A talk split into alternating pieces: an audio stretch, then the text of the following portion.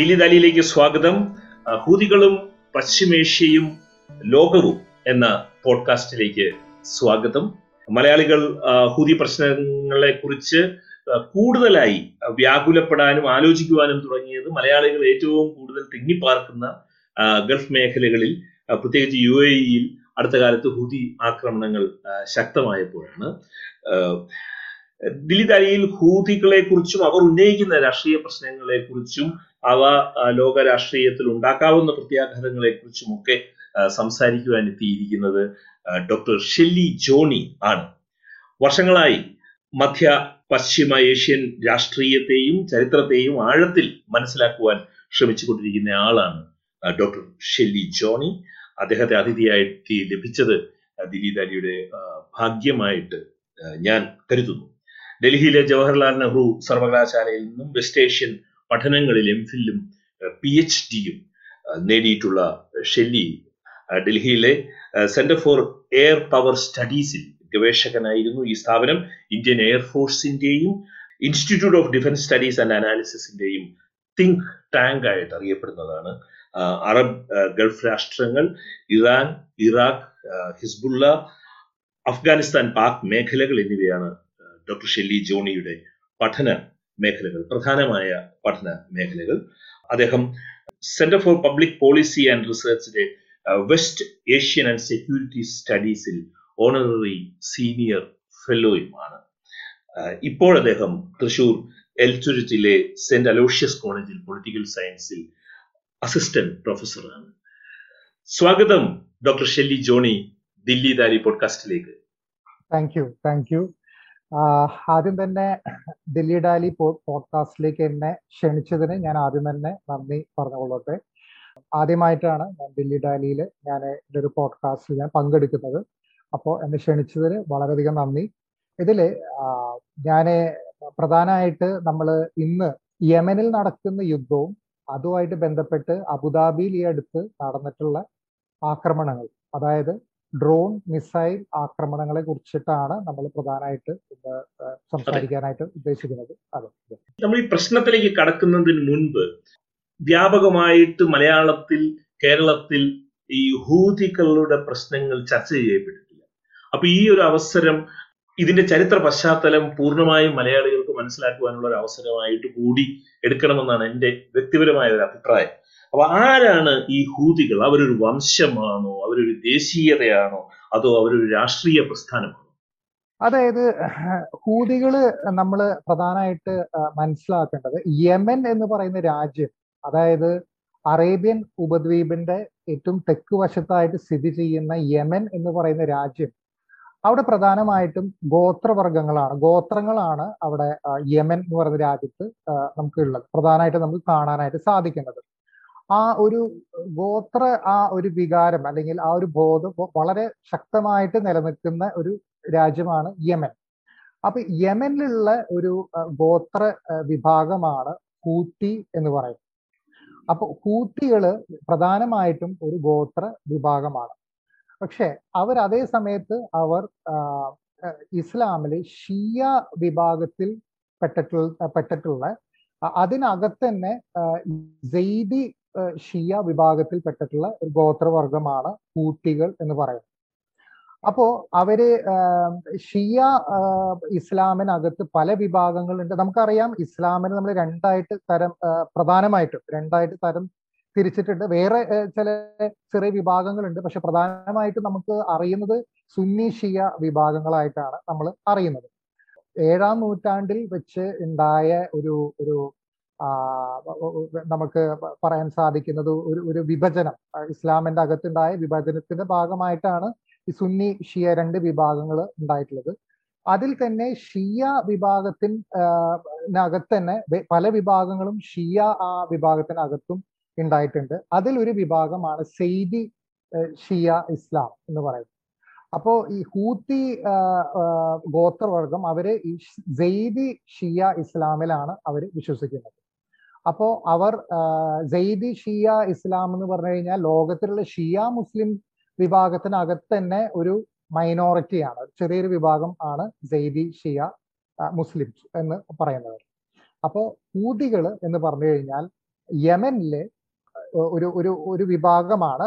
അവർ പ്രധാനമായിട്ടും ഗോത്ര വിഭാഗമാണ്. അവർ ജെയ്ദി ഷിയ ഇസ്ലാമിൽ വിശ്വസിക്കുന്ന ഒരു ഗോത്ര വിഭാഗമാണ് ഇസൈബികൾ എന്ന് പറയുന്നത്. മറ്റു ഷിയ വിഭാഗങ്ങളിൽ നിന്നും മതപരമായിട്ട് വ്യത്യാസമുണ്ടോ യെസ് അവർ ചില കാര്യങ്ങളിൽ അവർക്ക് മറ്റുള്ള ഷിയ വിഭാഗങ്ങളിൽ നിന്ന് ചില വ്യത്യാസങ്ങൾ ഉണ്ട്. അതായത് നമ്മൾ പറഞ്ഞു വരികയാണെങ്കിൽ അതായത് ഷിയ ഏറ്റവും ഭൂരിപക്ഷം എന്ന് പറയുന്നത് ഇത്തന അഷറി അല്ലെങ്കിൽ ട്വൽവർ ഷിയ ഇസ്ലാമാണ് ഭൂരിഭാഗം ഷിയ ഇസ്ലാം വരുന്നത്. അത് കൂടുതലും ഇറാൻ ഇറാഖ് ലെബനൻ ബഹ്റൈൻ പിന്നെ നമ്മുടെ ഇന്ത്യയിലും പാകിസ്ഥാനിലും ഒക്കെ ഉള്ള ഭൂരിഭാഗവും ഷിയ വിശ്വാസികൾ ഈ ഇത്തന അഷറി അല്ലെങ്കിൽ ട്വൽവർ ഷിയ ഇസ്ലാമിൽ വിശ്വസിക്കുന്നവരാണ്.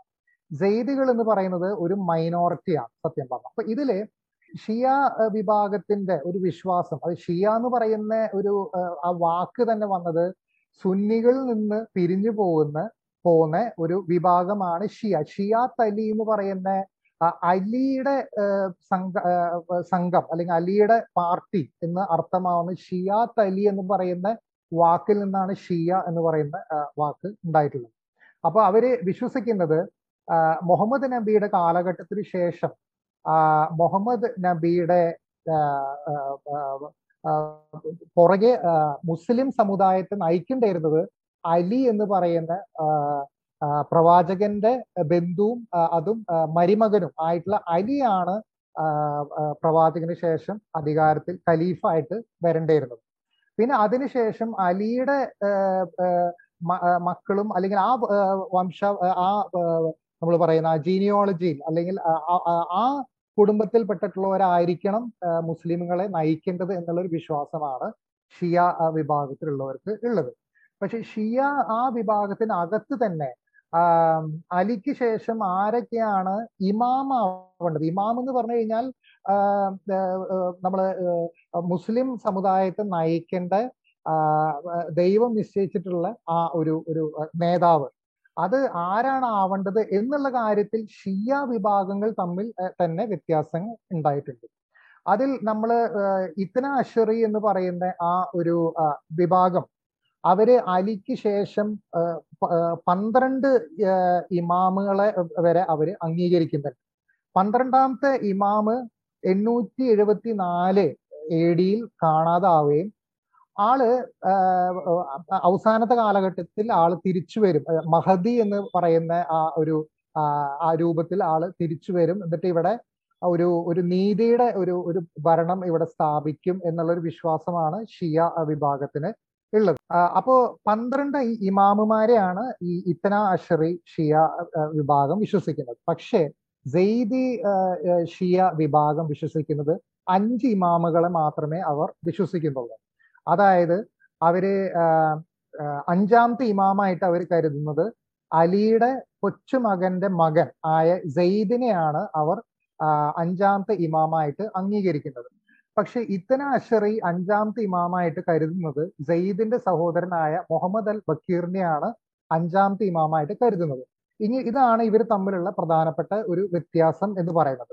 അത് മാത്രമല്ല സെയ്ദി ഷിയാസ് അഞ്ചാമത്തെ ഇമാമിന് ശേഷമുള്ള ഇമാമുകളെ ഇത്തന ഷിയ വിഭാഗം വിശ്വസിക്കുന്ന ഇമാമുകളെ ആരും തന്നെ സെയ്ദി ഷിയ വിഭാഗം അംഗീകരിക്കുന്നില്ല.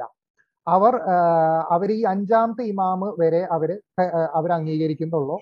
അതും അവർ ഇത്തന ഷിയാസിന്റെ വിശ്വാസ പ്രകാരം ഇമാമിന് ഒരു തെറ്റും ചെയ്യാനായിട്ട് സാധിക്കില്ല. തെറ്റ് ചെയ്യാൻ പറ്റാ ഒരിക്കലും ആളുടെ ഭാഗത്ത് തെറ്റ് വരാത്ത ഒരു പുണ്യപുരുഷനായിട്ടാണ് ഇമാമിനെ ഇത്തനാശ്രി ഷിയ വിഭാഗം കാണുന്നത്. പക്ഷെ ജെയ്ദികൾക്ക് അങ്ങനത്തെ ഒരു വിശ്വാസം ഇല്ല. ഇമാമിന്റെ ഭാഗത്ത് തെറ്റ് വരാം. അപ്പോ അത് മാത്രല്ല അലിയുടെ കുടുംബത്തിൽ പെട്ടിട്ടുള്ളവർ ആർക്കും ഇമാമ ആവാം എന്നുള്ളതാണ് ജെയ്ദികളുടെ ഒരു വിശ്വാസം. ഇതാണ് ഇവർ ഈ രണ്ട് വിഭാഗവും തമ്മിലുള്ള പ്രധാനപ്പെട്ട വ്യത്യാസം. അടുത്ത കാലത്തെ വിഷയങ്ങളിലേക്ക് വരുമ്പോൾ ഈ ഹുസൈൻ അൽ ഹൂജിയെ കുറിച്ച് ഒന്ന് ചുരുക്കി പറയാമോ? അദ്ദേഹം കൊല്ലപ്പെട്ടത് എങ്ങനെയാണ്?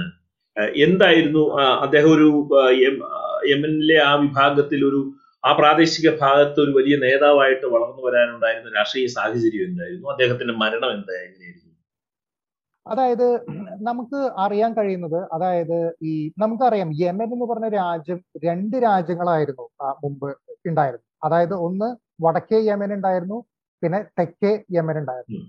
വടക്കേ യമൻ എന്ന് പറയുന്ന രാജ്യം. അത് പ്രധാനമായിട്ടും പത്തൊമ്പതാം നൂറ്റാണ്ടിലെ ഓട്ടമൻ തുർക്കിയും ബ്രിട്ടനും തമ്മിലുള്ള ആ ഒരു മത്സരം. അതിന്റെ ഭാഗമായിട്ടാണ് യമന്റെ യമന് രണ്ട് ഭാഗങ്ങളായിട്ട് പിരിഞ്ഞു പോകാനുള്ള പ്രധാനപ്പെട്ട കാരണം അതായിരുന്നു.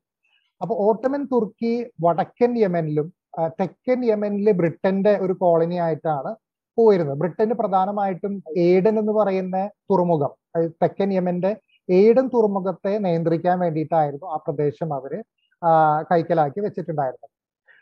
വടക്കേ യമനിൽ ഈ പറയുന്ന ഓട്ടമൻ തുർക്കിയുടെ ഒരു ഒരു സ്വാധീനത്തിലായിരുന്നു. അത് പക്ഷേ ഒന്നാം ലോകയുദ്ധ ലോകയുദ്ധം അവസാനിക്കുന്നതോട് കൂടിയിട്ട് തുർക്കി ആ യുദ്ധത്തിൽ പരാജയപ്പെടുകയും തുർക്കിക്ക് പിന്നെ യമനിൽ നിന്ന് വടക്കേ യമനിൽ നിന്ന് പിൻവാങ്ങേണ്ടതായിട്ട് വന്നു. അപ്പോ അങ്ങനെയാണ് അവിടെ ഒരു ഒരു ജെയ്ദി ഇമാമേറ്റ് ഒരു ഭരണം അതായത് മത ഭരണം അവിടെ വടക്കേ യമനിൽ ഉണ്ടാവാണ്. ഗോത്രങ്ങളുടെ ജെയ്ദി ഷിയ ഗോത്രങ്ങളുടെ പിൻബലത്തോട് കൂടിയിട്ട് ഒരു ഇമാമേറ്റ് ഭരണം അവിടെ സ്ഥാപിക്കപ്പെടുകയാണ് വടക്കേ യമനിൽ അത് ശരിക്കും പറഞ്ഞു കഴിഞ്ഞാൽ ഒരു ആയിരത്തി തൊള്ളായിരത്തി അറുപത്തി രണ്ട് വരെ ഈ സെയ്ദി ഇമാമേറ്റ് അധിക നിലവിൽ ഉണ്ടായിരുന്നു.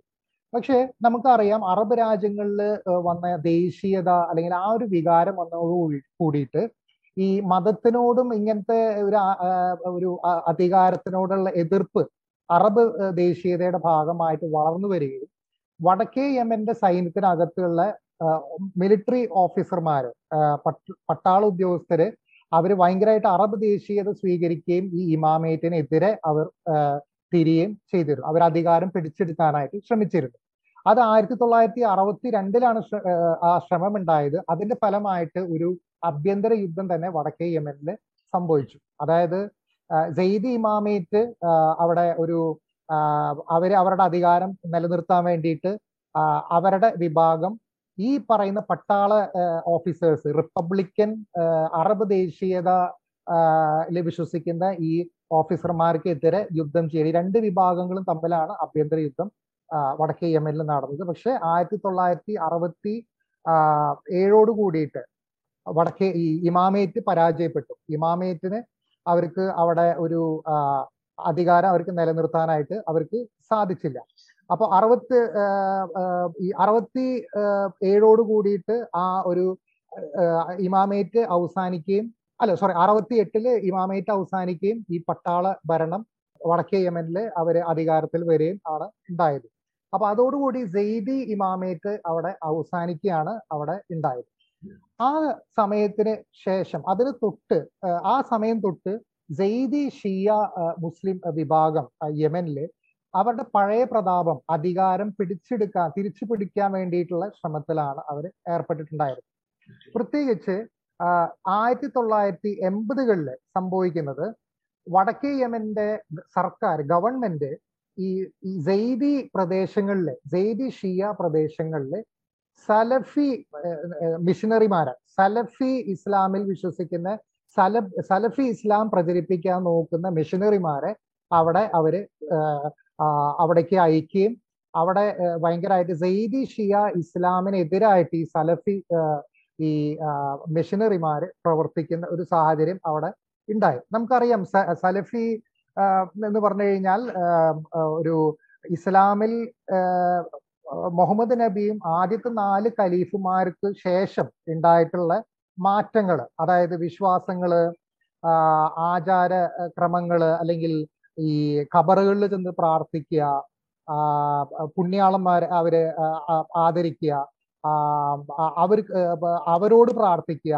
അത് അതുപോലെ സൂഫികളുടെ നൃത്തവും സംഗീതവും ഒക്കെ പ്രാർത്ഥനയുടെ ഭാഗമായിട്ട് ചെയ്യുന്ന ഈ കാര്യങ്ങളെ ശക്തമായിട്ട് എതിർക്കുകയും ഇസ്ലാമിനെ തുടക്കകാലത്തുണ്ടായിരുന്ന ആ ഒരു ഒരു അവസ്ഥയിലേക്ക് തിരിച്ചു കൊണ്ടുപോകണം എന്ന് വിശ്വസിക്കുന്നവരാണ് സലഫി എന്ന് പറയുന്നത്. അത് അതെ.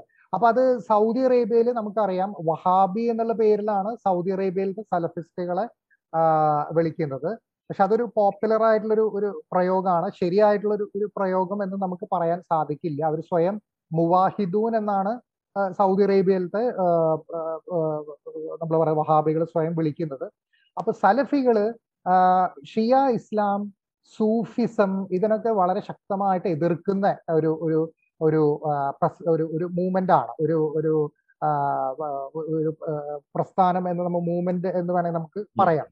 അപ്പൊ ഈ സലഫികളുടെ ഈ പ്രവർത്തനം വഴി സെയ്ദി ഷിയാസിന്റെ ഇടയിൽ ഒരു വീണ്ടും ഒരു ഒരു ഉയർത്തെഴുന്നേൽപ്പ് അവരുടെ ഭാഗത്തു നിന്നുണ്ടായി അതായത് നമ്മുടെ പാരമ്പര്യങ്ങളും വിശ്വാസങ്ങളും കാത്തു സംരക്ഷിക്കണം എന്നുള്ള ആ ഒരു ഒരു ഒരു ഒരു ധാരണയിലേക്ക് അവർ വീണ്ടും തിരിച്ച് വരികയായിരുന്നു.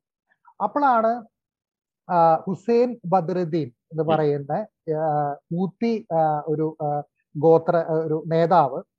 ആൾ ഒരു പ്രസ്ഥാനം തുടങ്ങുകയാണ്. അതായത് സെയ്ദി വിശ്വാസങ്ങൾ വീണ്ടെടുക്കാൻ വേണ്ടിയിട്ടുള്ള ഒരു ശ്രമത്തിന്റെ ഭാഗമായിട്ട് ഈ ഒരു പ്രസ്ഥാനം ആയിരത്തി തൊള്ളായിരത്തി എൺപതുകളിൽ അവർ വീണ്ട ഉണ്ടാക്കുകയാണ്. എന്നിട്ട് അത് അതിന്റെ ഭാഗമായിട്ട് ഈ പ്രവർത്തനങ്ങൾ തൊണ്ണൂറുകളിലും രണ്ടായിരങ്ങളിലൊക്കെ അത് ആൾ തുടർന്ന് കൊണ്ടുവന്നതായിരുന്നു. പക്ഷെ അത് അവസാനം അത് യമനി സർക്കാർ യമനി സർക്കാർ നമുക്കറിയാം ആയിരത്തി തൊള്ളായിരത്തി തൊണ്ണൂറിൽ വടക്കൻ യമനും തെക്കൻ യമനും വീണ്ടും അവർ ഒന്നിപ്പിക്കുകയും പക്ഷെ വടക്കേ യമനിൽ ഭരിച്ചിരുന്ന വടക്കേ യമന്റെ പ്രസിഡന്റായ അലി അബ്ദുള്ള സാലഹ് ആണ് പിന്നെ യമന്റെ പ്രസിഡന്റായിട്ട് ഉണ്ടായിരുന്നത്. അപ്പൊ സാലഹ് വളരെ ശക്തമായിട്ട് ഈ ബദ്രുദ്ദീന്റെ ഈ മൂവ്മെന്റിനെ ഈ ഹുസൈൻ ബദ്രുദ്ദീന്റെ ഈ കൂത്തി മൂവ്മെന്റിനെ അടിച്ചമർത്താനായിട്ട് ശ്രമം ഉണ്ടായി. അങ്ങനെ രണ്ടായിരത്തി നാലിലാണ് അവർ ഈ ഹൂത്തി ഒരു ഈ വിഭാഗം അവർ ഇത് അതായത് സർക്കാരിനെതിരായിട്ട് യുദ്ധം പ്രഖ്യാപിക്കുകയും യുദ്ധം അവർ നടത്തിയത് രണ്ടായിരത്തി നാല് തൊട്ടാണ് യുദ്ധം ആരംഭിക്കുന്നത്. പക്ഷെ രണ്ടായിരത്തി നാലിൽ തന്നെ ബദ്രീദ് ബദ്രുദ്ദീനെ യമനി ആർമി കൊല്ലുകയാണ് ഉണ്ടായത് ഒരു മിലിറ്ററി ഓപ്പറേഷനിൽ ആൾ കൊല്ലപ്പെടുകയായിരുന്നു. അതിനുശേഷമാണ് ആളുടെ സഹോദരനായ അബ്ദുൾ മാലിക് അൽ ഹൂത്തിയാണ് ഇന്ന് ഈ ഈ പ്രസ്ഥാനത്തെ നയിക്കുന്നത്. അദ്ദേഹത്തിന്റെ അദ്ദേഹത്തിന്റെ പിതാവിനെ അവർ അവരുടെ ആത്മീയ നേതാവായിട്ട് ഉവ്വ് അത് ആ ഒരു ആ ഒരു പാരമ്പര്യം ഉണ്ടായിരുന്നു അവർക്ക് ആ ഒരു ബാക്ക്ഗ്രൗണ്ട് നേരത്തെ തന്നെ അവർക്ക് ഉണ്ടായിരുന്നു ഇത് പറയുമ്പോൾ വളരെ രസമാണ് ഞാൻ ചെറിയൊരു കാര്യം ഞാൻ ഇത് ചരിത്രത്തിൽ പറഞ്ഞ മുമ്പ് നടന്നിട്ടുള്ള പല കാര്യങ്ങളും വീണ്ടും ആവർത്തിക്കപ്പെടുന്നു എന്നുള്ള പറയുന്നതിന്റെ ഒരു ഒരു ഉദാഹരണം പറയുകയാണെങ്കിൽ ഒരു ഇസ്രായേലിൽ പണ്ട് ഒരു മക്കബി ഒരു വിപ്ലവം മക്കബി ഹസിമോണിയൻ എന്ന് പറഞ്ഞൊരു രാജ യഹൂദ രാജവംശം ഉണ്ടായിരുന്നു.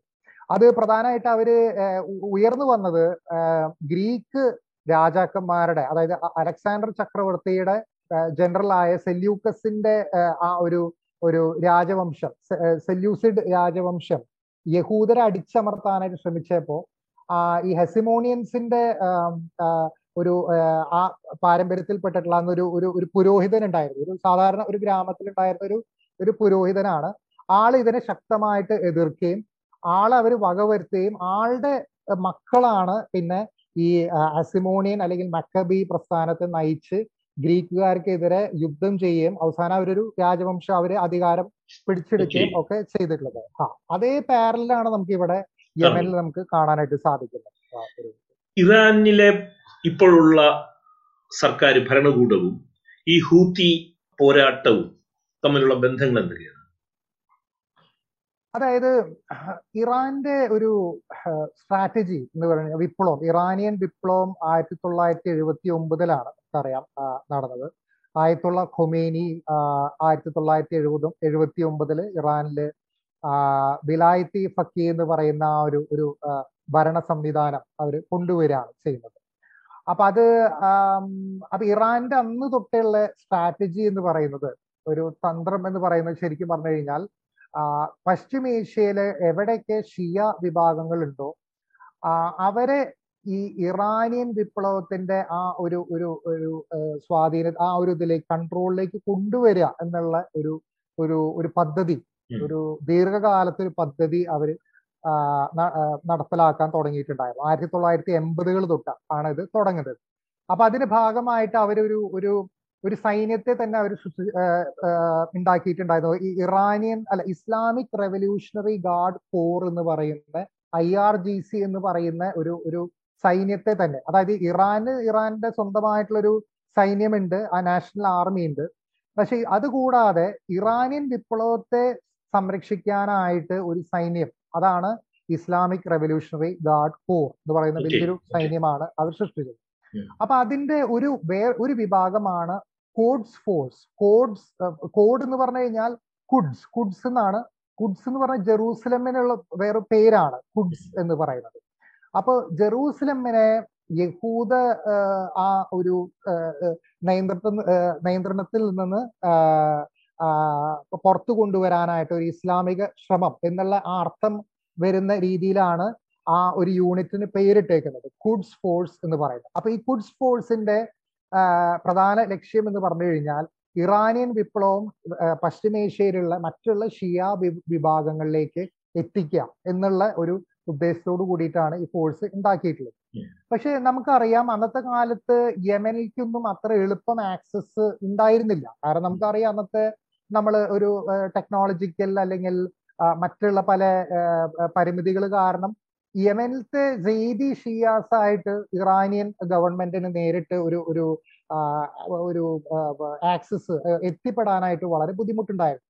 മാത്രമല്ല നമ്മൾ നേരത്തെ പറഞ്ഞ പോലത്തുള്ള വ്യത്യാസങ്ങൾ അതായത് സെയ്ദി ഷിയ ഇസ്ലാമും ഇറാന്റെ ഇത്തന അഷറി ഇസ്ലാമും തമ്മിലുള്ള വ്യത്യാസങ്ങളൊക്കെ ചെറിയ തോതിലുള്ള ഈ പ്രത്യേകിച്ച് അതായത് അറബ് നമ്മൾ പറയുന്ന സ്പ്രിംഗ് അറബ് സ്പ്രിങ്ങിന്റെ ഭാഗമായിട്ടുണ്ടായ ഈ ആ, പ്ര- പ്രക്ഷോഭങ്ങൾ ഈ പ്രതിഷേധങ്ങൾ അറബ് രാജ്യങ്ങൾ ഉണ്ടായപ്പോൾ അത് യമനെയും ബാധി യമനെ ബാധിക്കുകയും യമന്റെ അകത്ത് ഒരു കോൺഫ്ലിക്റ്റ് ഒരു യുദ്ധം ആഭ്യന്തര യുദ്ധം പൊട്ടിപ്പുറപ്പെടുകയും അവിടെ ഒരു കേന്ദ്ര അധികാരം ഇല്ലാത്തൊരു സാഹചര്യത്തിൽ ഇറാന് കുറേയും കൂടിയും എളുപ്പമായിട്ട് എളുപ്പത്തിൽ എളുപ്പത്തിൽ അവർക്ക് ഈ സെയ്ദി ഷിയ ഈ ഹൂത്തി പ്രസ്ഥാനമായിട്ട് അവർക്ക് ബന്ധപ്പെടാനും അവരെ സപ്പോർട്ട് ചെയ്യാനുമായിട്ടുള്ള സാഹചര്യം ഉയർന്നു വരികയാണ് ഉണ്ടായത് അപ്പോ അതുവഴിയാണ് അവർ അത് മാത്രമല്ല ഹൂത്തികളെ എതിർക്കുന്നവർ യമന്റെ അകത്തുള്ള രാഷ്ട്രീയ ശക്തികൾ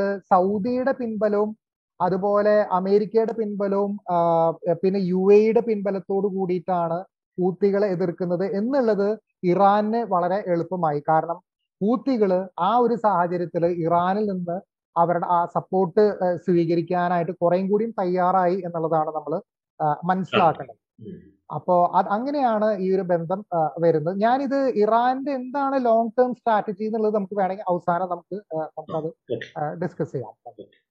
ഈ- ഇറാൻ സൗദി റൈവലറി ആ പ്രദേശത്തെ ജിയോ പൊളിറ്റിക്സിനെ എങ്ങനെയാണ് ബാധിക്കുന്നത്? ഇപ്പോ സൗദിയിലും ബഹ്റൈനിലും എല്ലാം ഷിയ ഭൂരിപക്ഷ പ്രദേശം എന്ന് പറയാൻ പറ്റൂലെങ്കിലും ഷിയ അതിന് ഷിയ വിഭാഗം തിങ്ങി പാർക്കുന്ന പ്രദേശങ്ങൾ ഉണ്ട് താനും അപ്പോ ഈ അത് ഇതെങ്ങനെയാണ്? ഈ ഇറാൻ സൗദി റൈവൽറി ആ പ്രദേശങ്ങളിലെ ഭൂമിശാസ്ത്ര രാഷ്ട്രീയത്തിനെ എങ്ങനെയാണ് ബാധിക്കുന്നത്?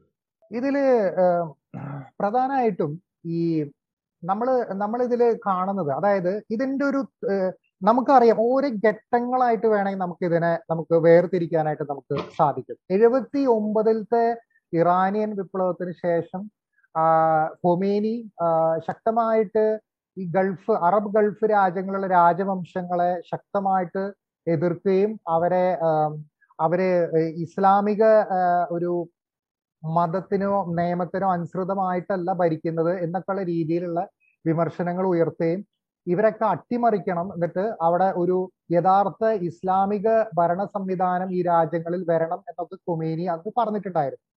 ഇറാൻ അങ്ങനത്തെ ചില ഉദ്ദേശങ്ങൾ അവർ അതിപ്പോ ഇതിനെ ഇതിനെക്കുറിച്ച് പഠിക്കുന്നവർ തമ്മിൽ അഭി- അഭിപ്രായ വ്യത്യാസങ്ങളുണ്ട്. ഇറാൻ എത്രത്തോളം ഈ അറബ് ഗൾഫ് രാജ്യങ്ങളുടെ സർക്കാരുകൾ അട്ടിമറിക്കാൻ തയ്യാറായിരുന്നു എന്നുള്ള കാര്യത്തിൽ പല അഭിപ്രായ വ്യത്യാസങ്ങൾ ഇപ്പോഴും നിലനിൽക്കുന്നുണ്ട്.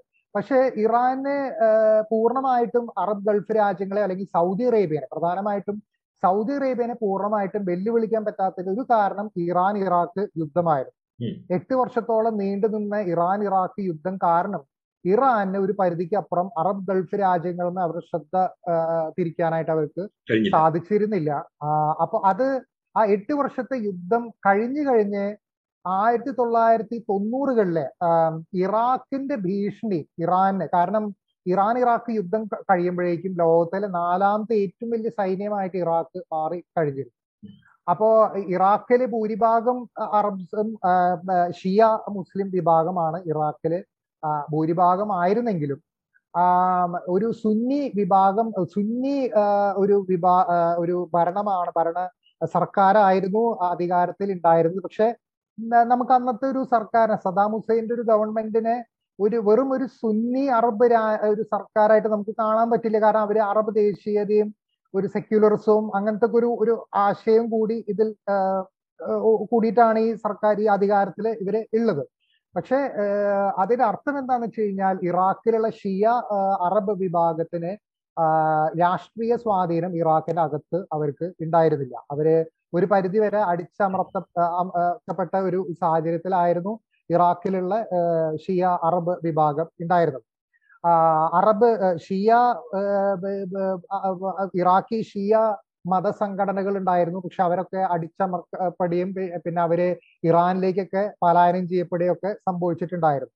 പക്ഷേ ഈ ഗൾഫ് യുദ്ധത്തിന് ശേഷം ഇറാഖിൽ നിന്നുള്ള ഭീഷണി ഇറാനിന് വല്ലാതെ കുറയാണ് ഉണ്ടായത്. കാരണം ആ യുദ്ധത്തിൽ ഇറാഖിന്റെ സൈന്യബലം അവിടെ നശിപ്പിക്കപ്പെടുകയും പിന്നെ ഉപരോധം കാരണം ഇറാഖിന്റെ സ്വാധീനം വല്ലാതെ കുറയുന്നതായിട്ട് നമുക്ക് കാണാം. അപ്പൊ ഇത് പുതിയൊരു ഘട്ടത്തിലേക്ക് നമ്മൾ കടന്നു വരാണ്. ആയിരത്തി തൊള്ളായിരത്തി തൊണ്ണൂറുകൾ മുതൽ അപ്പൊ ഷെല്ലി പറയുന്നത് ഷെല്ലി പറഞ്ഞു വരുന്നത് ഇറാഖിന്റെ ശക്തിക്ഷയം ആ ജിയോ പൊളിറ്റിക്സിൽ ഇറാന് ഒരു ഒരു തരത്തിൽ ശക്തിയായി മാറി. യെസ് യെസ് കറക്റ്റ് അതാണ് ശരിക്കും അവിടെ സംഭവിച്ചത്. കാരണം അത് ഒരു തരം ഇറാഖിന്റെ ഗവൺമെന്റ് സദാം ഹുസൈന്റെ ഗവൺമെന്റ് ഒരു തരം ഒരു ഒരു ബുൾവർക്ക് എന്ന് ഇംഗ്ലീഷിൽ ഒരു വലിയൊരു ഒരു ഒരു ഒരു ഒരു തടസ്സമായിട്ട് നിൽക്കുമായിരുന്നു ഇറാന്റെ സ്വാധീനം ഈ പടിഞ്ഞാറൻ ദിക്കുകളിലേക്ക് പിന്നെ അതുപോലെ തന്നെ ഈ ഗൾഫ് രാജ്യങ്ങളിലേക്ക് പടരാണ്ടിരിക്കാനുള്ള ഏറ്റവും വലിയ തടസ്സം എന്ന് പറയുന്നത് ഇറാഖ് തന്നെയായിരുന്നു. പക്ഷെ അതിൽ അപ്പോൾ പോലും ഒരു ചെറിയൊരു പഴുത് ഇറാ ഇറാന് ലഭിച്ചത് ലെബനനിലത്തെ ഷിയ വിഭാഗമായ ലെബനനിൽ ഉണ്ടായിരുന്ന ഷിവ ഷിയ വിഭാഗം അവിടുത്തെ ആഭ്യന്തര യുദ്ധത്തിൽ ലെബനനിൽ നടന്ന ആഭ്യന്തര യുദ്ധത്തിൽ ലെബനനിലുള്ള ഷിയ വിഭാഗം മുസ്ലിം അറബ് ഷിയ അറബ്സ് ഇവരിൽ നിന്ന് ഇറാന്റെ കയ്യിൽ നിന്ന് സപ്പോർട്ട് ലഭിക്കുകയും അങ്ങനെയാണ് ഹെസ്ബള്ള എന്ന് പറയുന്ന ഒരു ഷിയ ഒരു ഒരു പ്രസ്ഥാനം ഒരു സംഘടന അവിടെ രൂപപ്പെടുകയും വലിയൊരു മിലിഷ്യ ഒരു ഒരു പട ആയിട്ട് ഒരു സേനയായിട്ട് അവിടെ ഒരു വൻ ശക്തിയായിട്ട് അവിടെ ലെബനനിൽ മാറുന്നത്. അപ്പോ മാത്രമല്ല സിറിയയുടെ ഗവൺമെന്റും ഇറാനെ സപ്പോർട്ടായിരുന്നു കാരണം അവർ ഒരു അവർ ഒരു ഒരു ഒരു വേറൊരു ഒരു വിഭാഗം ആലവൈറ്റ് എന്ന് പറയുന്ന ഒരു വിഭാഗത്തിൽപ്പെട്ടിട്ടുള്ളവരാണ് സിറിയ ഭരിക്കുന്നത്. അത് ഷിയ ഇസ്ലാമായിട്ട് അടുത്ത് നിൽക്കുന്ന ഒരു വിഭാഗമാണ് ആലവൈറ്റ് എന്ന് പറയുന്നത്. അപ്പൊ അതുകൊണ്ടും സിറിയ ഇറാനായിട്ട് കുറച്ച് ക്ലോസ് ആയിരുന്നു. അപ്പോ എൺപതുകൾ തൊണ്ണൂറുകൾ കാലഘട്ടങ്ങളിൽ ശക്തമായിട്ട് ഇറാന്റെ സപ്പോർട്ട് ഹെസ്ബള്ളയ്ക്കും സിറിയൻ സർക്കാരിനും ലഭിച്ചിരുന്നു. അപ്പോൾ അവിടെ ഇറാൻ ഏറ്റവും വലിയ ഒരു വിജയം ഉണ്ടായിട്ടുള്ളത് ഹെസ്ബള്ള തന്നെയാണ് ഇറാൻ ഉണ്ടായിട്ടുള്ള ഏറ്റവും വലിയ വിജയം. പക്ഷേ നമ്മൾ അറബ് ഗൾഫ് രാജ്യങ്ങളിൽ ഒരു ഷിയ ഇറാന്റെ ഒരു ഇൻഫ്ലുവൻസ് ഒരു ഭീഷണി ആയിട്ട് നമുക്ക് വരാനുള്ള പ്രധാനപ്പെട്ട കാരണം രണ്ടായിരത്തി മൂന്നിൽ നടന്ന അമേരിക്കയുടെ ഇറാഖ് പിടിച്ചെടുക്ക ഇറാഖിനെതിരെ നടത്തിയ യുദ്ധവും ഇറാഖിനെ പിടിച്ചെടുക്കുന്നതോട് കൂടിയിട്ടാണ് അവിടെ വീണ്ടും സ്ഥിതിവിശേഷം അവിടെ വളരെയധികം മാറുന്നത്. കാരണം അവിടെ ആ സദാം ഹുസൈന്റെ ഗവൺമെന്റ് പോകുന്നതോട് കൂടിയിട്ട് ജനാധിപത്യ പ്രക്രിയ അവിടെ കൊണ്ടുവരാൻ ശ്രമിക്കുമ്പോഴും അവിടെ അതിന്റെ ഏറ്റവും വലിയ നേട്ടം നേടിയത് ഇറാഖിലത്തെ ഷിയ രാഷ്ട്രീയ പാർട്ടികൾ വിഭാഗങ്ങൾക്കാണ് അതിന്റെ ഏറ്റവും കൂടുതൽ നേട്ടം ലഭിച്ചത്. അപ്പൊ അത് പ്രത്യേകിച്ച് ഇറാന്റെ സപ്പോർട്ടോട് കൂടിയിട്ട് വരുന്ന ഇറാഖി ഷിയ സംഘടനകൾ അവർ ആണ് ഇതിൽ നിന്ന് ഏറ്റവും കൂടുതൽ നേട്ടം നേടിയത്. അപ്പൊ അത് ഇറാന്റെ സപ്പോർട്ട് ലഭിക്കുകയും അങ്ങനെ ഇറാൻ അവിടെ കുറെ സേനകളെ പടകളെ അവർ സൃഷ്ടിക്കുകയും അങ്ങനെ ഇറാന്റെ വലിയ വൻ സ്വാധീനം ഇറാ ഇറാഖിന്റെ അകത്ത്. പ്രത്യേകിച്ച് രണ്ടായിരത്തി മൂന്ന് കഴിഞ്ഞ് രണ്ടായിരത്തി പതിനാലോട് കൂടിയിട്ട് ഇസ്ലാമിക് സ്റ്റേറ്റ് പൊങ്ങി വരുമ്പോൾ ഇസ്ലാമിക് സ്റ്റേറ്റ് തീവ്ര സലഫി ജിഹാദി സലഫി ഒരു സംഘടനയാണ്. അവർ ഷിയ വിഭാഗക്കാരെ ക്രിസ്ത്യാനികളെ യസീദികളെ പിന്നെ കുർദിഷുകൾ ഇവർക്കൊക്കെ എതിരെ അവരെ യുദ്ധം ചെയ്ത് അവരെ കൂട്ടക്കൊല ചെയ്യുകയും അതിക്രമങ്ങൾ നടത്തുകയൊക്കെ ചെയ്തപ്പോഴ് ഇറാനിൽ ഇറാനെ ഈ ഇറാഖിന്റെ അകത്ത് ഇസ്ലാമിക് സ്റ്റേറ്റിന് പൊരുതാൻ വേണ്ടിയിട്ട് സേനകളെ പടകളെ രൂപീകരിക്കാനായിട്ട് ഇറാന് ശക്തമായിട്ട് അവിടെ സാധിച്ചു എന്നുള്ളതാണ്. അങ്ങനെയാണ് ഇറാൻ അടുത്ത ഘട്ടം. ഇറാന് ഇറാഖിന്റെ അകത്ത് ഈ ഒരു സ്വാധീനം വരാനായിട്ടുണ്ടായ ഒരു പ്രധാനപ്പെട്ട കാരണം. അതോടൊപ്പം തന്നെ രണ്ടായിരത്തി നമ്മൾ പറയുന്നത് രണ്ടായിരത്തി പത്ത് രണ്ടായിരത്തി പതിനൊന്ന് തുടക്കത്തിൽ നടന്ന ഈ അറബ് പ്രക്ഷോഭങ്ങളിൽ ഈ അറബ് ഗൾഫ് രാജ്യങ്ങളിൽ പോലും പ്രക്ഷോഭങ്ങൾ ഒക്കെ ഉണ്ടാവുകയും സൗദി അറേബ്യയുടെ അകത്തുള്ള ഷിയ വിഭാഗം സൗദി ഭരണത്തിനെതിരായിട്ട് അവർ പ്രക്ഷോഭങ്ങൾ നടത്തുകയും അത് ശക്തമായിട്ട് അടിച്ചമർത്തുകയും മാത്രമല്ല അവിടുത്തെ ഒന്ന് ഒരു നഗരം തന്നെ നിരപ്പാക്കുകയാണ് അവിടെ ചെയ്തിട്ടുള്ളത്. ഒരു കിഴക്കൻ പ്രദേശങ്ങളിൽ ഈ സൗദി അറേബ്യയുടെ എണ്ണക്കിണറുകൾ എടുക്കുന്ന പ്രദേശത്തിന് അടുത്തുള്ള ആ ഭാഗത്താണ് ഷിയ ഒരു ഒരു വലിയൊരു വിഭാഗം അവിടെ സൗദി അറേബ്യയിൽ ജീവിക്കുന്നത്. അപ്പോൾ ആ പ്രദേശങ്ങൾ സൗദി അറേബ്യയെ സംബന്ധിച്ച് വളരെ ഒരു ഒരു വളരെ തന്ത്രപ്രധാന ആയിട്ടുള്ള ഒരു പ്രദേശമാണ് ഈ കിഴക്കൻ സൗദി അറേബ്യ എന്ന് പറയുന്നത്. അപ്പോൾ ഷിയ ആ ഒരു ഒരു ഒരു എതിർപ്പ് അല്ലെങ്കിൽ ആ ഒരു പരിശ്രമത്തെ അടിച്ചമർത്താനായിട്ടുള്ള ഉദ്ദേശത്തോട് കൂടിയിട്ട് ആ ഒരു നഗരം തന്നെ അവിടെ നിരപ്പാക്കുകയാണ് അവിടെ ചെയ്തിട്ടുള്ളത്. അതുപോലെ ബഹ്റൈനിൽ ഭൂരിഭാഗം വിഭാഗം എന്ന് പറയുന്നത് ബഹ്റൈനി ഷിയാസ് ആണ് ഭൂരിഭാഗം ബഹ്റൈൻ ആ ദ്വീപിൽ ഉള്ളത്.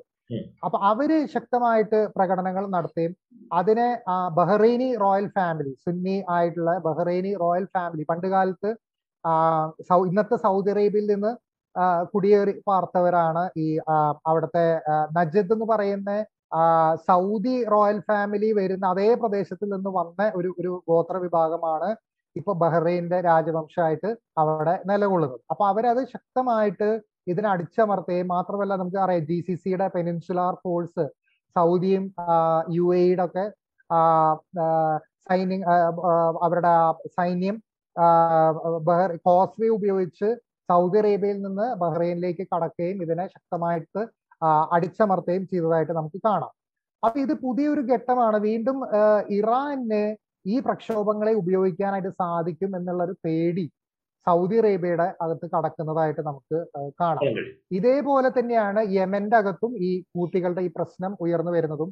ഇതും ഇറാന് നന്നായിട്ട് ഉപയോഗിക്കാനായിട്ട് സാധിക്കും എന്നുള്ള പേടിയാണ് സൗദി അറേബ്യക്കും യു എക്കും ഒക്കെ എന്റെ ചോദ്യം യു എ ഇയുടെ പൊതുവെ ഇത്തരം രാഷ്ട്രീയ പ്രശ്നങ്ങളിലും യുദ്ധങ്ങളിലേക്ക് നീങ്ങുന്ന രക്തച്ചൊരിച്ചിലുണ്ടാകാവുന്ന മനുഷ്യ നഷ്ടമുണ്ടാകാവുന്ന തരത്തിലുള്ള ഏറ്റുമുട്ടലുകളിൽ നിന്നും മാറി എപ്പോഴും നിന്നിരുന്ന ഒരു യു എ ഇ? എങ്ങനെയാണ് ഈ സംഘർഷത്തിന്റെ അകത്ത് പെട്ടിരിക്കുന്നത്?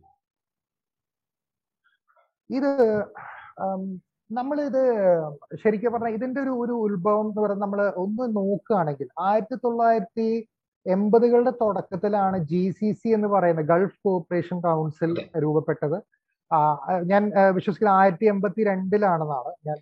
ആയിരത്തി തൊള്ളായിരത്തി എൺപത്തി രണ്ടിലാണ് ഉണ്ടായിട്ടുള്ളത് എന്നാണ് മനസ്സിലാക്കുന്നത്. അപ്പോൾ അത് അതൊരു തരം ഒരു ഒരു ഒരു ധാരണയുടെ പുറത്താണ്. അതായത് ജി സി സി രാഷ്ട്രങ്ങളുടെ സംരക്ഷണം അമേരിക്ക ഏറ്റെടുക്കും എന്നുള്ളൊരു ധാരണയിലാണ് പലപ്പോഴും ഈ ഒരു ഒരു ഒരു ആ ഒരു ഒരു ധാരണയുടെ പുറത്താണ് ഗൾഫ് അറബ് ഗൾഫ് രാജ്യങ്ങളുടെ ഒരു സംരക്ഷണം ഒരു സെക്യൂരിറ്റി അവർ ഉറപ്പ് വരുത്തിച്ചിരുന്നത് അമേരിക്കയുടെ സംരക്ഷണം ഉണ്ടാവും എന്നുള്ള ആ ഒരു ഒരു വിശ്വാസത്തിലാണ്.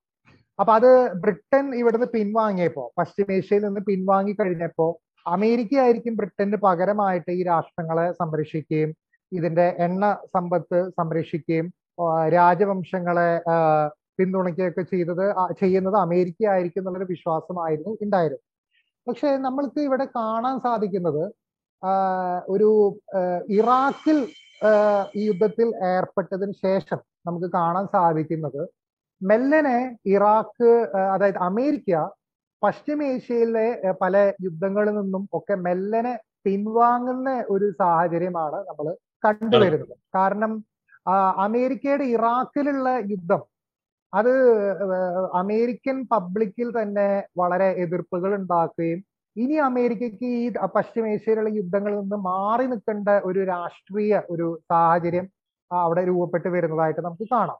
പ്രധാനമായിട്ടും നമുക്കറിയാം ഈജിപ്തിൽ രണ്ടായിരത്തി പതിനൊന്നിൽ നടന്ന വിപ്ലവത്തിന്റെ ഭാഗമായിട്ട് ഗമാൽ അബ്ദൽ നാസർ എന്ന് പറയുന്ന ഈജിപ്തിന്റെ പ്രസിഡന്റ് രാജിവെക്കേണ്ട ഒരു സാഹചര്യം അത് ആ സോറി സോറി. ഞാൻ തെറ്റിയതാണ്. ഗംഹൽ അബ്ദുൽ നാസർ അല്ല ഹോസ്നി മുബാറക്. ഹോസ്നി മുബാറക്ക് രാജിവെക്കേണ്ട ഒരു സാഹചര്യം അവിടെ ഉണ്ടായി. അപ്പൊ മുബാറക്കിനെ അമേരിക്ക ഇത്രയും കാലം ഇത്രയും വർഷം അമേരിക്കയുടെ കൂടെ നിന്ന് ഹോസ്നി മുബാറക്കിനെ ഇവരെ സംരക്ഷിക്കാൻ തയ്യാറായില്ല എന്നുള്ളത് അറബ് ഗൾഫ് രാജ്യങ്ങളെ സംബന്ധിച്ച് വലിയൊരു ഷോക്കായിരുന്നു അവർക്ക്. അപ്പൊ അതിൽ നിന്ന് മനസ്സിലാവുന്നത് അതായത് അമേരിക്ക ഇനി ഒരു പരിധിക്ക് അപ്പുറം. അവരുടെ താല്പര്യങ്ങൾ മാത്രമേ അവർ നോക്കുള്ളൂ. നമ്മുടെ കാര്യം നമ്മൾ തന്നെ നോക്കണം എന്നുള്ളൊരു ധാരണയിലേക്ക് അറബ് ഗൾഫ് രാജ്യങ്ങൾ വരുന്നതായിട്ട് നമുക്ക് കാണാൻ സാധിക്കും. അപ്പൊ അവിടെ നിന്നാണ് ഈ സൗദി അറേബ്യ യു എ പോലത്തുള്ള രാജ്യങ്ങൾ നമ്മൾ ഇനി എന്ത് പ്രശ്നം ഉണ്ടെങ്കിലും പശ്ചിമേഷ്യയിൽ എന്ത് പ്രശ്നം ഉണ്ടെങ്കിലും നമ്മൾ നേരിട്ട് ഇടപെട്ട് അത് നമ്മുടേതായിട്ടുള്ള താല്പര്യം ഉള്ള രീതിയിലേക്ക് അത് തിരിപ്പിക്കാനായിട്ട് നമ്മൾ നേരിട്ട് രംഗത്ത് ഇറങ്ങും എന്നുള്ള ഒരു ഒരു മാറ്റം നമുക്കിവിടെ കാണാനായിട്ട് സാധിക്കും. ആദ്യം അവർ ലിബിയയിലൊക്കെ അവർ എയർഫോഴ്സ് മാത്രമാണ് ഉപയോഗിച്ചിരുന്നെങ്കിൽ അല്ലെങ്കിൽ സിറിയയിലൊക്കെ അവർ സാമ്പത്തിക സപ്പോർട്ടാണ് ഗ്രൂപ്പുകൾക്ക് അവർക്ക് സപ്പോർട്ട് ചെയ്യാൻ പറ്റുന്ന ഗ്രൂപ്പുകൾക്ക് സാമ്പത്തിക സഹായവും മറ്റുള്ള സഹായങ്ങൾ കൊടുക്കാണ് ഉണ്ടായതെങ്കിൽ യമനിൽ സംഭവിച്ചത് അവർ നേരിട്ട് തന്നെ രംഗത്ത് ഇറങ്ങുകയാണ് ചെയ്തത്. അപ്പോ അത്. ഇതോടൊപ്പം നമ്മൾ ചേർത്ത് പറയേണ്ട ഒരു കാര്യം Saudi Arabia U A E Qatar പോലത്തുള്ള രാജ്യങ്ങൾ അവരിപ്പോ സ്വയം വിശ്വസിക്കുന്നത് നമ്മൾ ഇത്രയും കാലം ജനസംഖ്യ കൂടുതലായ വലിയ രാജ്യങ്ങളായ ഇറാഖ് സിറിയ ഈജിപ്ത് ഈ പോലത്തുള്ള രാജ്യങ്ങളെ ഭയന്നിട്ടാണ് നമ്മൾ കഴിഞ്ഞ ദശാബ്ദങ്ങളിലൊക്കെ നമ്മൾ കഴിഞ്ഞു പോന്നിട്ടുള്ളത് അങ്ങനെയാണ്. ഇനി അത് പോരാ. അറബ് രാജ്യങ്ങളുടെ ഭാവി ഇനി നിർണയിക്കേണ്ടത് നമ്മളെ പോലത്തുള്ള സാമ്പത്തിക കഴിവുള്ള നമ്മളെ പോലത്തുള്ള പുരോഗതി നേടിയിട്ടുള്ള വളർച്ച നേടിയിട്ടുള്ള അറബ് ഗൾഫ് രാജ്യങ്ങൾക്കാണ് രാജ്യങ്ങളാണ് നിർണയിക്കേണ്ടത് എന്നുള്ളൊരു ഒരു മനോഭാവം കൂടി ഇതിൽ വരുന്നുണ്ട്. അപ്പൊ അതിന്റെ ഭാഗമായിട്ടും കൂടി കൂടിയാണ് അവർ അവരുടെ സ്വാധീനം ഇത് വർദ്ധിപ്പിക്കാനും പക്ഷെ ഇത് എത്ര എത്രമാത്രം എത്രമാത്രം പ്രായോഗിക പ്രായോഗികമാണ് എത്രമാത്രം പ്രസക്തമാണ് അവരുടെ ഈ ശക്തിയെ കുറിച്ചുള്ള അവരുടെ ബോധ്യം? അത് ശരിക്കും പറഞ്ഞു കഴിഞ്ഞാൽ അവർ ഒരു പരിധി വരെ കുറച്ച് ഓവർ കോൺഫിഡന്റ് ആയിരുന്നു എന്ന് വേണം നമ്മൾ പറയാനായിട്ട്. അതായത് പ്രത്യേകിച്ച് നമ്മുടെ സൗദി അറേബ്യയുടെ ക്രൗൺ ക്രൗൺ പ്രിൻസ് ആയ Mohammed bin Salman prince Mohammed bin bin Salman പിന്നെ നമ്മുടെ അബുദാബിയുടെ ക്രൗൺ പ്രിൻസ് അപ്പോ ഇവർ ഇവർ രണ്ടുപേരും ആ ഒരു ഒരു ഒരു ഒരു തരം എസേർട്ടീവ് ആയിട്ടുള്ള ഒരു ഒരു തരം നമ്മൾ നമ്മുടെ ആ ഒരു ആധിപത്യം നമ്മൾ സ്ഥാപിക്കാൻ നോക്കും എന്നുള്ള ആ ഒരു കാഴ്ചപ്പാടോട് കൂടിയിട്ടാണ് അവരവിടെ പ്രവർത്തിക്കുന്നത്. അപ്പൊ അത് പലപ്പോഴും അവർക്ക് ആ പല അവരുടെ കണക്കുകൂട്ടുകളിൽ പാകപ്പഴകൾ സംഭവിച്ചു എന്നുള്ളതിന്റെ ഏറ്റവും വലിയ തെളിവ് രണ്ടായിരത്തി ഇരുപതിന്റെ തുടക്കമാവുമ്പോൾ യു എ ഇ ഈ സൗദി നയിച്ചിരുന്ന സഖ്യം യമൻ യുദ്ധത്തിൽ നിന്ന് യു എ ഇ മെല്ലനെ പിൻവാങ്ങാണ് ചെയ്തത്. കാരണം ഈ യുദ്ധം ജയിക്കാൻ പറ്റുന്ന ഒരു യുദ്ധം അല്ല എന്ന് അവർ തിരിച്ചറിയാണ് ചെയ്തത്. എന്തുകൊണ്ടാണ് എന്തുകൊണ്ടാണ് അവരങ്ങനെ കരുതുന്നത്? അത് എന്റെ കാരണം വെച്ച് കഴിഞ്ഞാൽ യു എ തന്നെ ഈ യുദ്ധം ചെയ്തത് പലപ്പോഴും അവർ ഒരു ഒരു ഒരു നമ്മൾ പറയുന്ന ഒരു കൂലിപ്പട്ടാളം അതായത് മെർസിനറികൾ ഉപയോഗിച്ചിട്ടാണ് യമനിലെ യു എ പല അവരുടെ ഒരു ആം ഫോഴ്സിനെ ഒക്കെ അവർ അവിടേക്ക് അയച്ചിട്ടുള്ളത്. അതായത് ഈ നമ്മൾ ഈ പറയുന്ന ഒരു അക്കാഡമി എന്ന് പറയുന്ന ഒരു ഒരു ഒരു എന്താണ് പറയാ? നമ്മളെ ഒരു ഈ കോൺട്രാക്ട് ഡിഫൻസ് കോൺട്രാക്ടർ ഒരു അക്കാഡമി എന്ന് പറയാം അതിന് മുമ്പ് ബ്ലാക്ക് വാട്ടർ എന്നായിരുന്നു അതിന്റെ പേര്. അവർ നൽകിയിട്ടുള്ള മെർസിനറികൾ അതായത് സൗത്ത് അമേരിക്കയിൽ നിന്നും ഇസ്രായേൽ നിന്നും അമേ ഒക്കെയുള്ള മെർസിനർ ഈ കൂലിപ്പട്ടാളത്തിന്റെ സഹായത്തോട് കൂടിയിട്ടാണ് യു എ ഈ യുദ്ധം യമന്റെ അകത്ത് അവർ ചെയ്തിട്ടുള്ളത്. പക്ഷേ ആ ചെയ്തുകൊണ്ടിരുന്നിരുന്നു അപ്പൊ അത് പരാജയപ്പെടാൻ കാരണം ഒരിക്കലും അങ്ങനത്തെ ഒരു ഒരു വിഭാഗത്തെ ഉപയോഗിച്ചിട്ട് നിങ്ങൾക്ക് ഒരു യുദ്ധം ഒരിക്കലും എഫക്റ്റീവായിട്ട് നിങ്ങൾക്ക് ഒരിക്കലും യുദ്ധം ജയിക്കാനായിട്ട് സാധിക്കില്ല. കാരണം അപ്പുറത്ത് പൊരുതുന്നത് അവരെ സ്വന്തം നാടിന് വേണ്ടിയിട്ട് അവരെ സ്വന്തം ജീവൻ ബലി കൊടുക്കാൻ തയ്യാറായിട്ടുള്ള വിഭാഗങ്ങളായിട്ടാണ് യുദ്ധം ചെയ്യുന്നത്. ഓക്കെ ഇത് ഇവിടെ നിങ്ങൾ കാശ് കൊടുത്തിട്ട് കുറച്ചു പേരെ ഇറക്കി ഇറക്കിക്കൊണ്ടോ നിങ്ങൾക്ക് നല്ലൊരു എയർഫോഴ്സ് അമേരിക്കയുടെ കയ്യിൽ നിന്ന് ഒരു ഒരു ഞാനൊരു വാചകം ഓർക്കുകയാണ്. അതായത് സ്ട്രാറ്റജിക് സ്റ്റഡി സർക്കിളുകളിൽ പറയുന്ന ഒരു വാചകമാണ് you can you can raise an army you can buy an air force but you have to raise sorry you can raise an army you can buy an air force but you have to build a navy എന്ന് പറയുന്ന ഒരു സങ്കല്പമുണ്ട്. അതായത് ചില കാര്യങ്ങൾ ഒരു air force വേണമെങ്കിൽ നിങ്ങൾക്ക് വാങ്ങിക്കാൻ സാധിക്കും. അമേരിക്കയുടെ കയ്യിൽ നിന്ന് നിങ്ങൾക്ക് പണം കൊടുത്ത് ഒരു എയർഫോഴ്സ് വാങ്ങിക്കാനായിട്ട് സാധിക്കും. പക്ഷേ ഒരു എയർഫോഴ്സ് കൊണ്ട് മാത്രം ഒരു ഒരു യുദ്ധം ജയിക്കാനായിട്ട് ഒരിക്കൽ സാധിക്കില്ല. ഒരു യുദ്ധത്തിൽ ഒരു ഭൂമി പിടിച്ച് കൈക്കലാക്കണമെങ്കിൽ നമ്മൾ ഇംഗ്ലീഷ് അമേരിക്കക്കാർ ഉപയോഗിക്കുന്ന പദം ബൂട്ട്സ് ഓൺ ദ ഗ്രൗണ്ട് അവിടെ നമ്മുടെ സ്വന്തം സൈന്യം അവിടെ ആ നിലത്ത് ഉണ്ടായിരിക്കണം. എന്നാൽ മാത്രമേ അവിടെ ഒരു ഒരു സ്ഥലം കൈക്കലാക്കാനും പിടിച്ച് കൈക്കൽ അത് പിടിച്ചു നിർത്താനൊക്കെ ആയിട്ട് സാധിക്കുള്ളൂ. അല്ലാതെ ഒരു കൂലിപ്പട്ടാളത്തെ ഉപയോഗിച്ചിട്ട് ഒരിക്കലും യുദ്ധം ചെയ്യാനായിട്ട് ഒരിക്കലും സാധിക്കില്ല. അപ്പോ ഇത് യു എക്ക് ഇത് വളരെ വൈകിയ ഒരു വേളയിലാണ് മനസ്സിലായി മനസ്സിലാക്കിയത്. അത് എന്നിട്ട് അവർ അതനുസരിച്ചിട്ട് രണ്ടായിരത്തി ഇരുപതിൽ അവർ ഇതിന്ന് പിൻവാങ്ങായിരുന്നു. പക്ഷെ അവരിപ്പോ അവരുടെ സ്ട്രാറ്റജി എന്ന് പറഞ്ഞു കഴിഞ്ഞാൽ അവർ ഉണ്ടാക്കിയിട്ടുള്ള ചെറിയ കൊച്ചു കൊച്ചു സൈന്യങ്ങൾ അതായത് ഇറാൻ ഇറാഖിന്റെ അകത്ത് ചെയ്ത അതേ സ്ട്രാറ്റജിയാണ് യു എ ഇപ്പോ യമന്റെ അകത്ത് ചെയ്ത് വെച്ചിട്ടുള്ളത്. സദേൺ ട്രാൻസിഷണൽ കൗൺസിൽ പിന്നെ അങ്ങനത്തെ കുറെ മിലിഷ്യകളെ ഉണ്ടാക്കിയിട്ട് യു എയുടെ താല്പര്യങ്ങൾ സംരക്ഷിക്കാനായിട്ടാണ് അവർ ശ്രമിച്ചുകൊണ്ടിരിക്കുന്നത്. പക്ഷെ അപ്പൊ ഇത് ഇനി സൗദി അറേബ്യ ആകെ മൊത്തം ഒറ്റപ്പെട്ടിരിക്കുകയാണ്. അവർക്ക് ഒറ്റയ്ക്ക് യുദ്ധം ജയിക്കാനായിട്ട് ഒരിക്കലും സാധിക്കില്ല. അതാണ് ഇതെന്ന് നമ്മൾ മനസ്സിലാക്കണം പ്രധാനമായിട്ട്. അപ്പോ ഷെല്ലി പറയുന്നത് ഈ യമൻ കോൺഫ്ലിക്റ്റിൽ ഡയറക്റ്റ് കോൺഫ്ലിക്റ്റിൽ സൗദി ഏതാണ്ട് ഒറ്റപ്പെട്ട നിലയിലാണെന്ന് വേണമെങ്കിൽ പറയാം അല്ലേ? അതെ അതെ അതെ അതെ. പക്ഷേ ഈ അബുദാബിയിലേക്കുള്ള ഈ നിരന്തരമായിട്ടുള്ള ഈ ഡ്രോൺ അറ്റാക്കുകൾ എങ്ങനെയാണ് കാണുന്നത്? അത് അത് അത് അത് അത് ഡിഫ്യൂസ് ചെയ്യാനുള്ള സാധ്യതകളുണ്ടോ? അത് ഡിഫ്യൂസ് ചെയ്യണമെങ്കിൽ ഒന്ന് ഇത് ഇത് എന്ത് പ്രശ്നം എന്ന് വെച്ച് കഴിഞ്ഞാൽ ഇത് യമനത്തെ കോൺഫ്ലിക്ട് യുദ്ധം അതിപ്പോ വളരെ അധികം കോംപ്ലിക്കേറ്റഡ് ആയി മാറിയിരിക്കുകയാണ്. പല വിഭാഗങ്ങളും ഇതിനകത്ത് ഏർപ്പെട്ട് പല രാജ്യങ്ങൾ ഇതിൽ പങ്കെടുത്ത് ഇത് ഇത് വളരെ ഒരു ഒരു ഒരു ഒരു കോംപ്ലിക്കേറ്റഡ് ആയിട്ടുള്ള ഒരു ഒരു നമ്മൾ പറയുന്ന ഒരു വലിയൊരു കെട്ട് പോലെ ഇത് ഇങ്ങനെ വന്നിരിക്കുകയാണ്. ഇത് ഇനി ഇതെങ്ങനെയാ ഇതിൽ നിന്ന് പുറത്തേക്ക് വരിക എന്നുള്ളത് വളരെ ബുദ്ധിമുട്ടായിട്ടുള്ള ഒരു ഒരു സംഭവമാണ്. അപ്പൊ ഇത് യമനത്ത് ഈ യുദ്ധം അവസാനിക്കാതെ പിന്നെ ഇറാഖ് പോലത്തെ രാജ്യങ്ങൾ ഒരു സ്റ്റെബിലൈസ് ആയി അവിടെ ഒരു പ്രോപ്പർ ഒരു ഭരണ സംവിധാനം ജനാധിപത്യം. ജനാധിപത്യം എന്ന് പറയുന്നത് അമേരിക്കൻ സ്റ്റൈൽ ജനാധിപത്യം അല്ല. ഒരു ഒരു ഇറാഖിലത്തെ ജനങ്ങളുടെ പല വിഭാഗങ്ങളെ റെപ്രസെന്റ് ചെയ്തുകൊണ്ടുള്ള ഒരു ഒരു ജനാധിപത്യം ഒരു സംവിധാനം അവിടെ വരാതെ ഇങ്ങനത്തെ ഈ കാര്യങ്ങളൊന്നും പരിഹരിക്കപ്പെടാതെ ഈ അബുദാബിക്കെതിരുണ്ടായ ഈ അറ്റാക്ക് പോലുള്ള സംഭവങ്ങൾ ഇനിയും വർദ്ധിക്കാനാണ് സാധ്യതയുള്ളത്. ഇത് ഇത് മനസ്സിലാക്കേണ്ടത് ഈ Saudi Arabia U A E Israel Iran പോലത്തുള്ള ശക്തികൾ അവർ ഈ ഈ ഇങ്ങനത്തെ യുദ്ധങ്ങൾ കൊണ്ട് ആരും ജയിക്കാൻ പോകുന്നില്ല എന്നുള്ള ആ ഒരു ധാരണയിലേക്ക് വരാതെ ഇത് ശരിക്കും പറഞ്ഞു കഴിഞ്ഞാൽ ഇത് പരിഹരിക്കാൻ വളരെ ബുദ്ധിമുട്ടാണ്. ഇനി അതൊരു ഒരു ഭാഗം. മറ്റൊരു ഭാഗം എന്ന് പറയുന്നത് പശ്ചിമേഷ്യയുടെ പുറത്തുള്ള വൻ ശക്തികളും അന്താരാഷ്ട്ര സമൂഹവും. അവർ ബയസ്ഡ് ആയിട്ടുള്ള ഈ പക്ഷപാതം അല്ലെങ്കിൽ ആ ഒരു ഒരു ഒരു ഒരു ഏതെങ്കിലും ഒരു ഒരു വിഭാഗത്തെ സപ്പോർട്ട് ചെയ്യുന്ന രീതിയിൽ ഈ പ്രശ്നങ്ങളിൽ നിന്നും കാണാതെ അതിനെ ആ രീതിയിൽ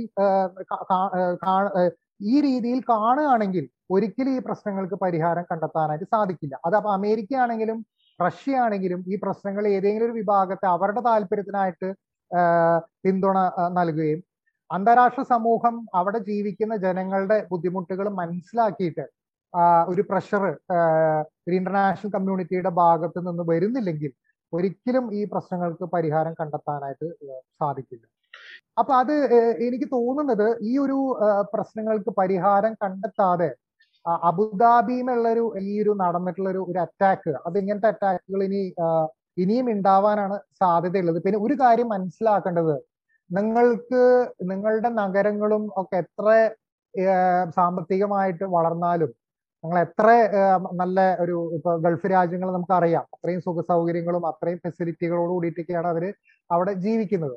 പക്ഷേ അതേ സമയത്ത് ഒരു കാര്യം ഓർക്കേണ്ടതാണ്. നമ്മൾ ഇന്ന് ജീവിക്കുന്ന കാലഘട്ടം എന്ന് പറഞ്ഞു കഴിഞ്ഞാൽ ആയുധങ്ങൾ എന്ന് പറയുന്നത് വെറും രാഷ്ട്രങ്ങളുടെ കയ്യിൽ മാത്രമല്ല ഇപ്പോ പല സേനകൾ അല്ലെങ്കിൽ പടകൾ ഇവരുടെ കയ്യിൽ ആയുധങ്ങൾ എത്തിച്ചേർന്നിട്ടുള്ള ഒരു കാലഘട്ടത്തിലാണ് നമ്മൾ ജീവിക്കുന്നത്. അപ്പോ യുദ്ധങ്ങളിലും ഇങ്ങനത്തെ ഈ പ്രശ്നങ്ങളിലും ഒക്കെ ഏർപ്പെടും അതിൽ ഭാഗമാവാൻ ശ്രമിക്കുമ്പോൾ അത് അവസാനം നിങ്ങൾക്ക് തന്നെ നിങ്ങളുടെ നഗരങ്ങളിലേക്ക് വരെ ഈ യുദ്ധം വലിച്ചിഴക്കപ്പെടാൻ സാധ്യതയുണ്ട് എന്നുള്ളൊരു സത്യം കൂടി മനസ്സിലാക്കിയാൽ നല്ലതായിരുന്നു. വീണ്ടും നമുക്ക് ഈ വിഷയത്തെക്കുറിച്ച് ചർച്ച ചെയ്യേണ്ടി വരും. ഏറ്റവും കൂടുതൽ മലയാളികൾ താമസിക്കുന്ന ഒരുപക്ഷെ കേരളത്തിന് പുറത്ത് മലയാളികൾ ഏറ്റവും കൂടുതൽ താമസിക്കുന്ന ഒരു പ്രദേശത്ത് അസ്ഥിരത ഉണ്ടാക്കുന്നത് പോലെയുള്ള ആശങ്കകൾ ഉണ്ടാക്കുന്ന രീതിയിലാണ് ഇത് മാറുന്നത് എന്നുള്ളത് ഒന്നാമത്തെ കാര്യം. രണ്ട് ഷെലി വളരെ കൃത്യമായിട്ട് പറഞ്ഞതുപോലെ ഈ ലോകത്തിലെ വൻശക്തികൾ അവരവരുടെ കാര്യസാധ്യത്തിന് വേണ്ടിയും അവരവർക്ക് അതാത് സമയങ്ങളിലുള്ള താൽക്കാലിക ലാഭത്തിന് വേണ്ടിയും ഈ പശ്ചിമേഷ്യയിലെ പ്രശ്നങ്ങളെ സമീപിക്കുന്നത് കൊണ്ടും ഇറാഖിനുണ്ടായ വലിയ ദൗർബല്യം കൊണ്ടും ഒക്കെ ഉണ്ടായ ഒരു സാഹചര്യമാണ്. ഈ സാഹചര്യം വരുന്ന ദിവസങ്ങളിൽ എങ്ങനെ ഡെവലപ്പ് ചെയ്യും എന്നുള്ളത് ലോകം നോക്കിക്കൊണ്ട് നിൽക്കുന്നതുമാണ്. വീണ്ടും നമുക്ക് ഈ വിഷയത്തെക്കുറിച്ച് സംസാരിക്കാൻ ഇടവരും എന്നാണ് ഞാൻ പ്രതീക്ഷിക്കുന്നത്. ഇത്രയും വിശദമായിട്ട് ഈ ചരിത്ര പശ്ചാത്തലം പറഞ്ഞതിനുള്ള നന്ദി. ദില്ലി ദാലിയുടെ എല്ലാ ലിസണേഴ്സിനും വേണ്ടി ഞാൻ പറയുകയാണ്. I am thankful to you for your quality time Dr. Shelly Thank you. Thank you very much. Thank you very much for uh, inviting me to uh, Billiard Alley uh, and giving me this opportunity. Thank you very much.